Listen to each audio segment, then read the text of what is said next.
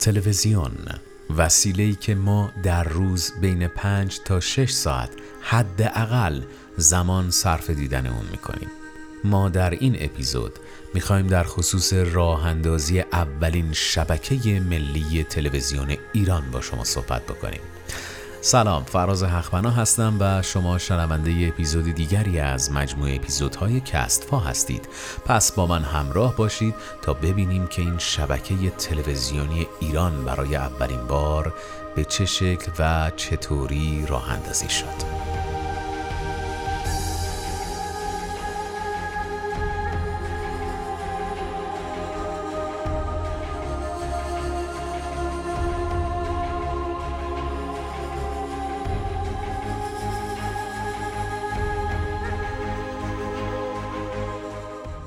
قبل از سال 1337 هنوز چیزی به نام تلویزیون به خانه مردم ایران راه پیدا نکرده بود. تا آن زمان این رادیو بود که بدون حضور رقیبی جدی برای خودش یک کتازی می کرد.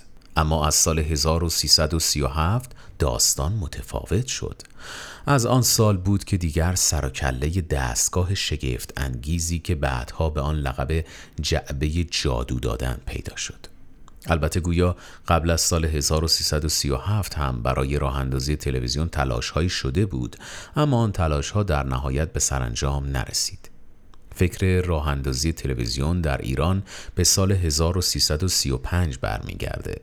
جوانی به نام آقای کازرونی اهل اصفهان که یک خانواده ثروتمند بود و در خارج از کشور زندگی می کرد کارگردانی سینما خوانده بود به این فکر افتاد که در ایران تلویزیون تأسیس کنه و از این طریق یک منبع درآمد مطمئنی برای خودش ایجاد بکنه. حتی با شرکت های خارجی که فرستنده های تلویزیونی تولید می هم وارد مذاکره شد اما این صحبت ها به نتیجه نرسید و توافقی انجام نشد. انگار قرار بود سند این کار به نام فرد دیگری زده شود و آن فرد کسی نبود به جز حبیب الله ثابت پاسال. حبیب الله ثابت در سال 1282 در تهران به دنیا آمد که به ثابت پاسال معروف بود. بازرگان صنعتگر و کارآفرین ایرانی بود و از اعضای محول بهاییان ایران بود.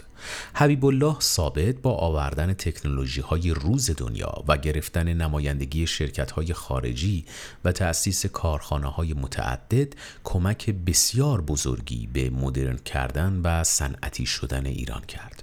او پایگزار اولین سیستم رادیو تلویزیون ملی ایران بود و همینطور کارخانه ملی صنعت مبل ایران که به صورت مکانیزه کار می‌کرد رو راه اندازی کرد و همچنین کارخانه پپسیکولا هم در ایران از دستاوردهای ایشونه در سال 1337 بود که آستین ها را بالا زد و پیشنهاد راه اندازی اولین رسانه ملی ایران رو به دولت ارائه داد. دولت پیشنهاد او را پذیرفت و برای اینکه کار جنبه قانونی داشته باشه مجلس شورای ملی در تیر ماه 1337 ماده‌ای با چهار تبصره به تصویب رسوند که به موجب آن اجازه داده شد فرستنده تلویزیونی در تهران زیر پوشش وزارت پست و تلگراف و تلفن ایجاد شود. این فرستنده تا پنج سال از پرداخت مالیات معاف بود و تمام برنامه های اون باید از مقررات اداره کل انتشار پیروی می کرد. با توجه به معافیت گمرکی و مالیاتی که تصویب این قانون برای راه اندازی فرستنده تلویزیونی در پیداش می توان آن را مشوق حبیب الله ثابت برای این کار دانست. شاید به همین جهت بود که او بلافاصله اقدام به وارد کردن اولین فرستندگی تلویزیونی به ایران کرد.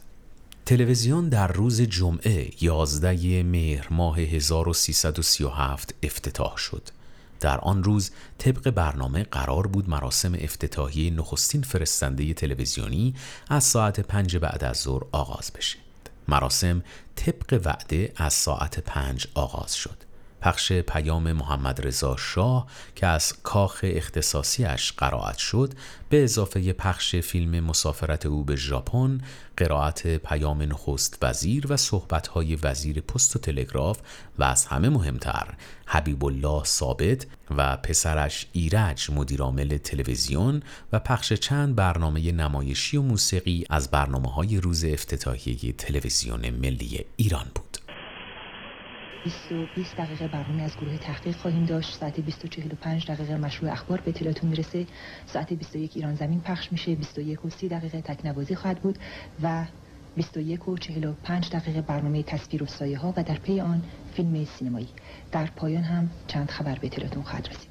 همراه با همکارانم با همه شما خدافزی می‌کنم و ساعت خوشی براتون آرزو دارم پخش برنامه های تلویزیون ایران در واقع از فردای آن روز یعنی شنبه دوازده مهر به طور رسمی آغاز شد.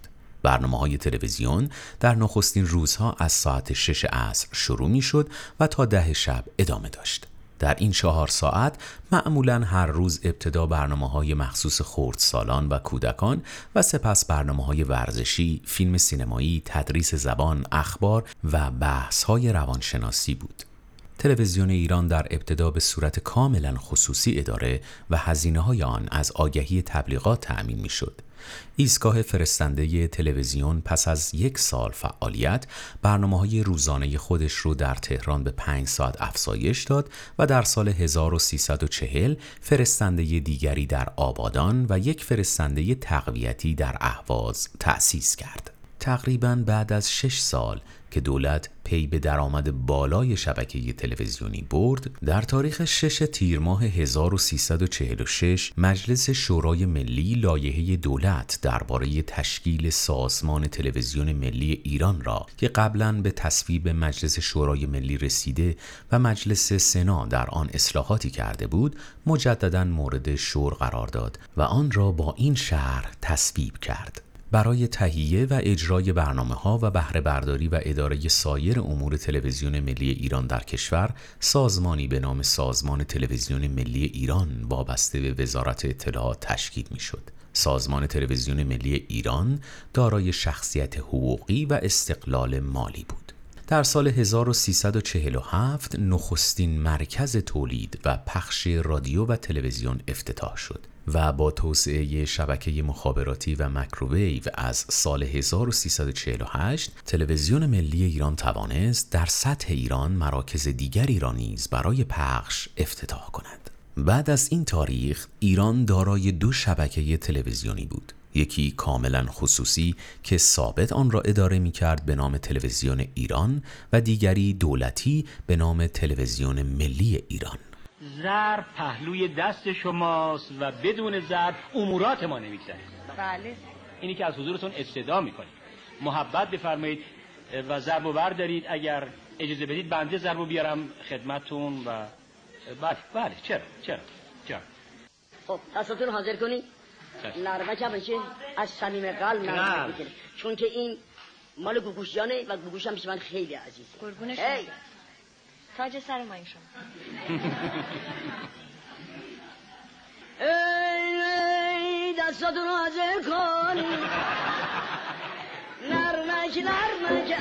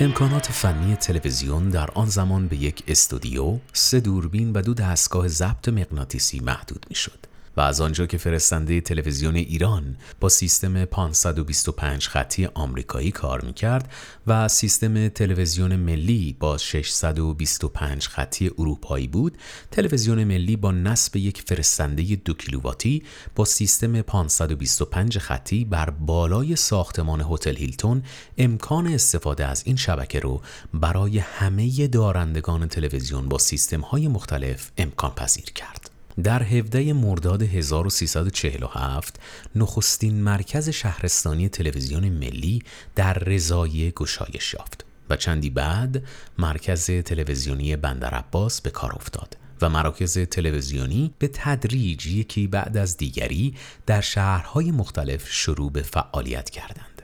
وظایف مراکز شبکه های رادیو و تلویزیون بر سه اصل اطلاعاتی، خبری، آموزشی، فرهنگی و تفریحی و سرگرمی مبتنی بود. در سال 1348 به منظور افزایش امکانات فنی تلویزیون دستگاه زیرزمینی ماهواره‌ای مخابراتی اسدآباد همدان تبادل برنامه های تلویزیونی را با ایستگاه های خارجی میسر ساخت و پس از چندی دولت تلویزیون ایران را از ثابت پاسال خرید.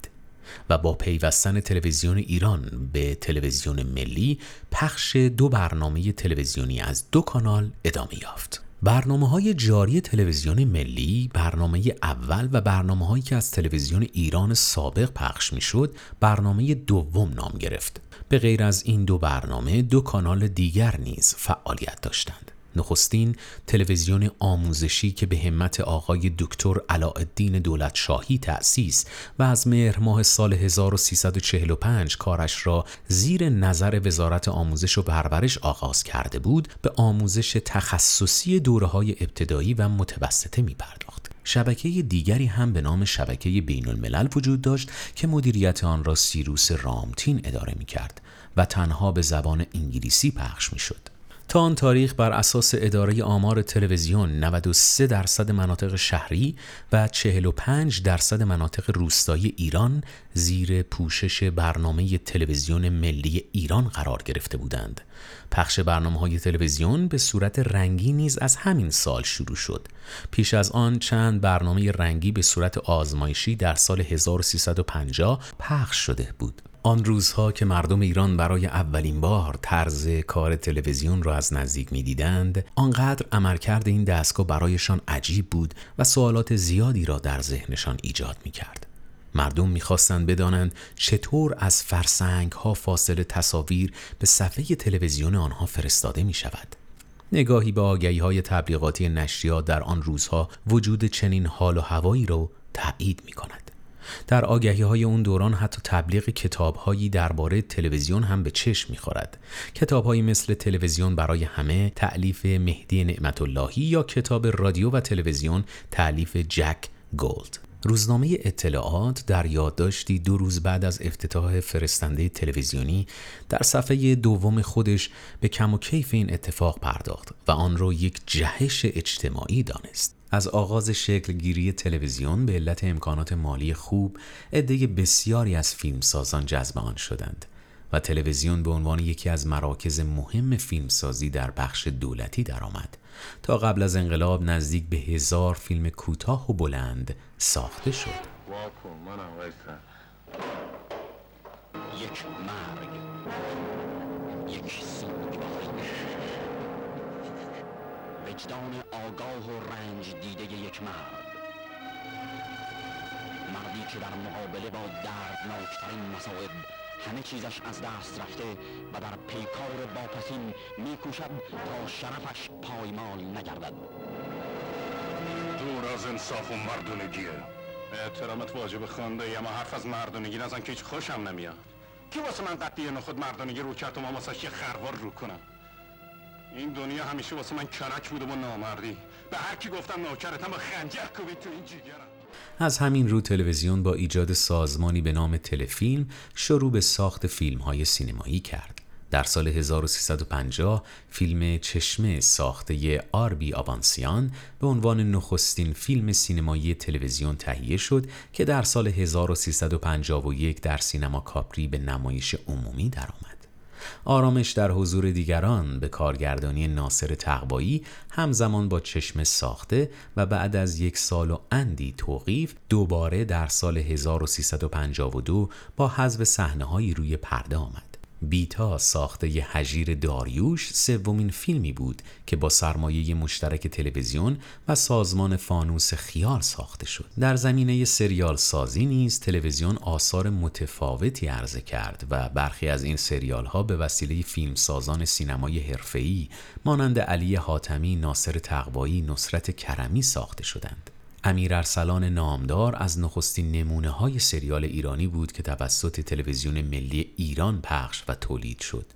یکی دیگر از سریال های موفق و پربازدید تلویزیون ملی ایران سریال دایجان ناپل اون بود که این مجموعه تلویزیونی بر اساس رومانی به همین نام اثر نویسنده تنز پرداز معاصر ایرانی ایرج پزشکزاد تهیه و توسط ناصر تعوایی کارگردانی و تولید شد.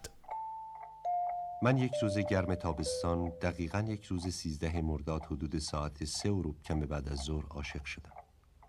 من که پسر آقا جان بودم عاشق لیلی دختر دایجان ناپولئون شدم. عینا مثل اینکه پسر چرچیل عاشق دختر هیتلر بشه. به این ترتیب با تأسیس نخستین فرستنده تلویزیونی در ایران گام اول برای باز شدن پای جعبه جادویی به خانه ایرانیان برداشته شد. این تازه آغاز داستان تلویزیون در این سرزمین بود.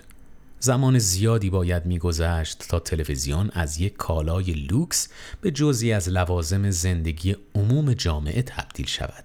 راه درازی در پیش بود تا تلویزیون که آن زمان برد خیلی محدودی داشت به همه نقاط ایران گسترش پیدا کند. دستگاهی که با گذر سالها گرچه تغییر زیادی کرد ولی هیچ وقت جایی را که در خانه مردم پیدا کرده بود از دست نداد. تلویزیون مثل خیلی از اختراعات دیگر با سر و صدا آمد اما برخلاف خیلی از اختراعات دیگر با گذشت زمان کهنه نشد و ماندگار باقی ماند. خب این هم از داستان راه اندازی اولین شبکه تلویزیونی ملی ایران که با هم شنیدیم و بهش پرداختیم. امیدوارم از این برنامه هم خوشتون اومده باشه. من فراز حقپناه هستم و شما شنونده اپیزود دیگری از مجموع اپیزودهای کست فا بودید. تا اپیزود دیگر بدرود.